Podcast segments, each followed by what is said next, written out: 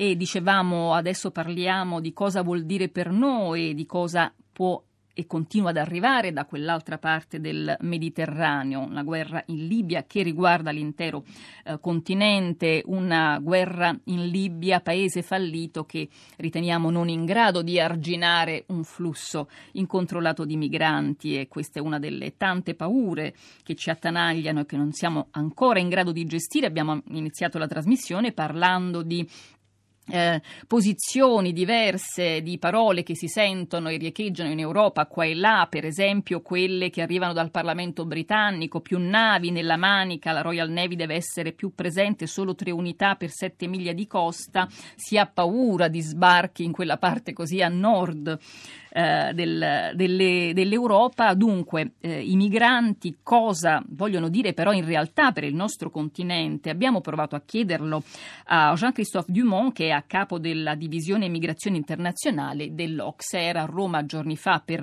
l'East Forum dedicato proprio alla nuova Europa, migrazione, integrazione sicurezza, gli abbiamo chiesto cosa eh, accadrà in termini di migrazioni interne ecco, dopo la Brexit. Sentiamo eh, Jean-Christophe Dumont. Les migrations intra-européennes euh, sont une des grandes réussites de. Compte euh, environ un million de personnes qui chaque année vont s'installer dans un autre pays européen, pas des migrations temporaires, des migrations permanentes. Eh, eh beh, eh, diciamo che eh, la, queste migrazioni sono state la, la forza dell'Europa, sono, sono, un elemento di successo dell'Europa. Un milione di persone ogni anno eh, si stabiliscono in maniera ehm, eh, permanente in, in, un altro paese e eh, più poi ci sono quelle che si stabiliscono in maniera mh, temporanea per ragioni di studio, per, per altre ragioni. Le, queste migrazioni diciamo, hanno, sono, sono migrazioni che hanno hanno mm, eh, una caratteristica, reagiscono molto, molto, velocemente ai cambiamenti, adattandosi. E per esempio nella crisi, la crisi, con la crisi che è iniziata nel 2008-2009 abbiamo avuto appunto eh, queste migrazioni che hanno un po' funto da um, ammortizzatore, diciamo così, proprio, proprio come reazione agli effetti della crisi nei vari paesi europei. E per quanto riguarda le conseguenze della Brexit, beh, queste eh, a mio avviso sono incerte. Perché sono incerte? Forte. Nel ehm, Regno Unito ci sono circa un milione di eh, cittadini no, eh, degli altri paesi europei che, che, vivono nel Regno Unito e ogni anno centinaia di migliaia di persone di altri paesi europei si stabiliscono nel Regno Unito. Eh, da dove deriva l'incertezza? L'incertezza eh, deriva dal fatto che eh, eh, successivamente alla Brexit all'uscita del, della Gran Bretagna dal, dall'Unione Europea potrebbero per esempio essere siglati degli accordi tra l'Unione Europea e il Regno Unito tipo quelli che sono in essere adesso con la Svizzera e la Norvegia, perché accordi che facilitano comunque la circolazione dei cittadini europei tra i due paesi. Però appunto non sappiamo ancora come, eh, come cosa, cosa, avverrà. E, eh, vanno, bisogna notare che non, non, non è il Regno Unito il paese che accoglie la maggior parte di europei migranti interne, diciamo, bensì la Germania. La Germania accoglie oggi mezzo milione di cittadini provenienti da altri paesi dell'Unione Europea, ne, raccoglie, ne accoglie ogni anno mezzo milione e quindi si può magari supporre che una delle conseguenze della Brexit potrebbe essere che appunto questo ruolo della Germania venga addirittura potenziato e accolga ancora più, donc ce sont des chiffres très importants et donc euh, de ce point de vue-là, on peut penser que euh, avec la sortie du Royaume-Uni euh, de l'Union européenne, l'Allemagne sera encore plus le moteur de la migration intra-européenne. La Germania dunque è al centro dell'Europa in molti sensi, al centro come paese come mm, del maggior numero di eh, migranti, di richiedenti asilo, era Jean-Christophe Dumont a capo della divisione migrazione internazionale dell'Ocse e allora gli abbiamo chiesto qualcosa di più sulla Germania, proprio anche sul eh, quanto e a chi servono eh, i migranti e come li usa la Germania e come può essere un, un esempio per il resto d'Europa. Ça fait depuis, euh, depuis quelques années que, l'Allemagne est devenue euh, un pôle d'attraction pour les migrants euh, économiques et, et intra-européens. Et c'est vrai que la crise des réfugiés vient s'ajouter Dunque è da diverso tempo che la Germania esercita questo potere attrattivo sia per i migranti economici che per i migranti infraeuropei. Eh, ora vi si è aggiunta appunto questa, questo picco della crisi dei rifugiati, che eh, basti pensare che quest'anno ci saranno un milione di migranti che si installeranno permanentemente in Germania, ce ne sono circa la metà che sono i migranti interni dell'Europa e 450.000-500.000 che otterranno lo status di rifugiato sugli 800.000 che ne faranno domanda.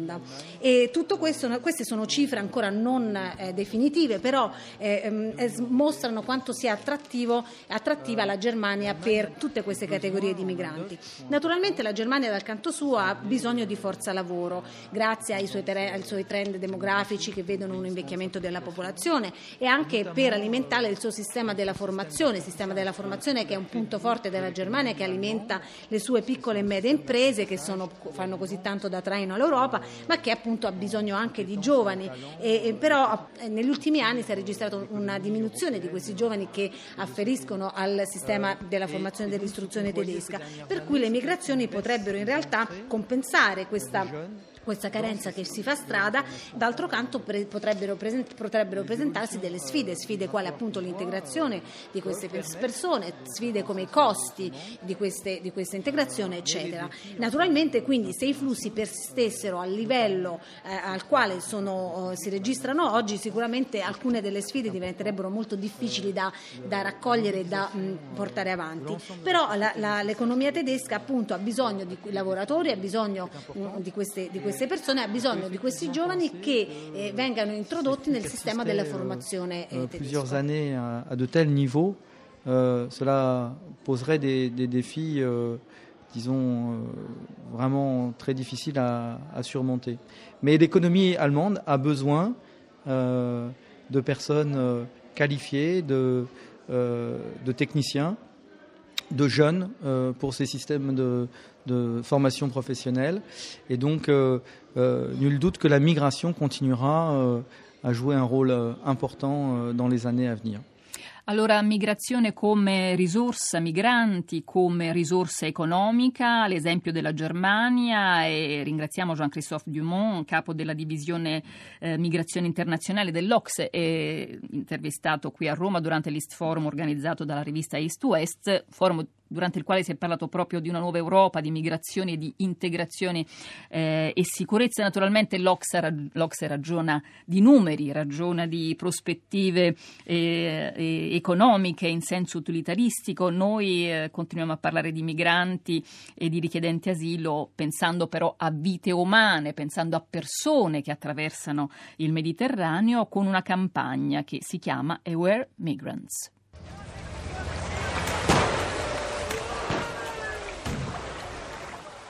I can't advise any of my family or any of my friends to use water and land to come to this country because it's very risky.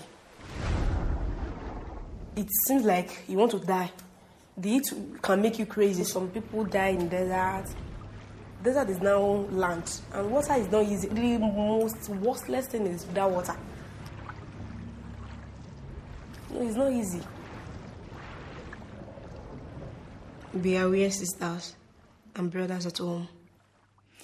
Aware Migrants permette a potenziali migranti di prendere decisioni informate, consapevoli, mettendoli in guardia sui pericoli reali che potrebbero incontrare nel corso del viaggio, nel deserto e nella traversata del Mediterraneo. Questo è il succo della campagna Aware Migrants dell'OIM, Organizzazione Internazionale per le Migrazioni. Abbiamo al telefono Flavio Di, Giacomo, che è il responsabile della comunicazione dell'OIM. Buongiorno. Buongiorno a lei. E a lei chiediamo qualcosa di più sul motivo di questa campagna e soprattutto su come l'avete articolata e quali sono gli obiettivi che vi siete prefissi. Ma allora, World Migrants è una campagna che nasce da una nostra esperienza ormai decennale ai punti di sbarco, dove forniamo assistenza diretta ai migranti. Noi ogni anno incontriamo migliaia di persone che arrivano via mare, che ci raccontano le loro storie, le loro esperienze, i motivi della partenza, le difficoltà del viaggio. Ci sono tanti e tanti casi diversi, lo sappiamo, i flussi che caratterizzano il nostro paese sono flussi misti, c'è chi fugge da guerre, regimi, persecuzioni, chi scappa da situazioni di estrema povertà e chi segue invece l'ideale di una vita migliore pur avendo già un piccolo lavoretto. Ecco, una cosa che noi abbiamo notato in questi anni, e stiamo notando sempre di più, che c'è un numero abbastanza eh, alto di migranti che non hanno idea di cosa li aspetta durante il viaggio e soprattutto di cosa li aspetta nei paesi di transito, eh, nella fattispecie in Libia, soprattutto i migranti che arrivano dall'Africa occidentale. Moltissimi in realtà eh, vanno in Libia non perché vogliono venire in Italia o in Europa, ma perché vanno in Libia a cercare un piccolo lavoretto. Lì trovano una situazione disastrosa eh, dove subiscono abusi, violenze, eh, violazioni dei, dei, dei, più basilari diritti umani, eh, quindi sono imprigionati, sono picchiati, a volte sono uccisi senza nessun motivo. Quindi è un paese che è diventato un inferno per i migranti. Molti di loro non lo sanno. Quando arrivano, e parlo di Libia con loro, parliamo con i nostri colleghi di Libia con loro, ci dicono non avevo nessuna idea che la Libia fosse così. I miei amici mi hanno detto che non era facile, ma non immaginavo fino a che punto. Se lo avessi saputo non sarei partito. Quello che vogliamo fare noi per questa campagna non è sensibilizzare, ma solo informare, dare tutti gli strumenti per, se, per far sì che il migrante parta consapevole. Noi non possiamo dire al migrante non partire perché sono decisioni molto personali, però che parta consapevole. Flavio Di Giacomo. No. Flavio Di Giacomo, abbiamo parlato in apertura di trasmissione proprio di Libia, di possibile intervento militare e di paese cruciale, così come ce lo sta raccontando eh, anche lei nella sorte di molte eh, persone. Ma eh, eh come fate a passare queste informazioni? Come, chi informa i migranti? In che modo? Allora, noi abbiamo deciso di impostare questa campagna con un approccio innovativo, ossia utilizzando soprattutto i social network.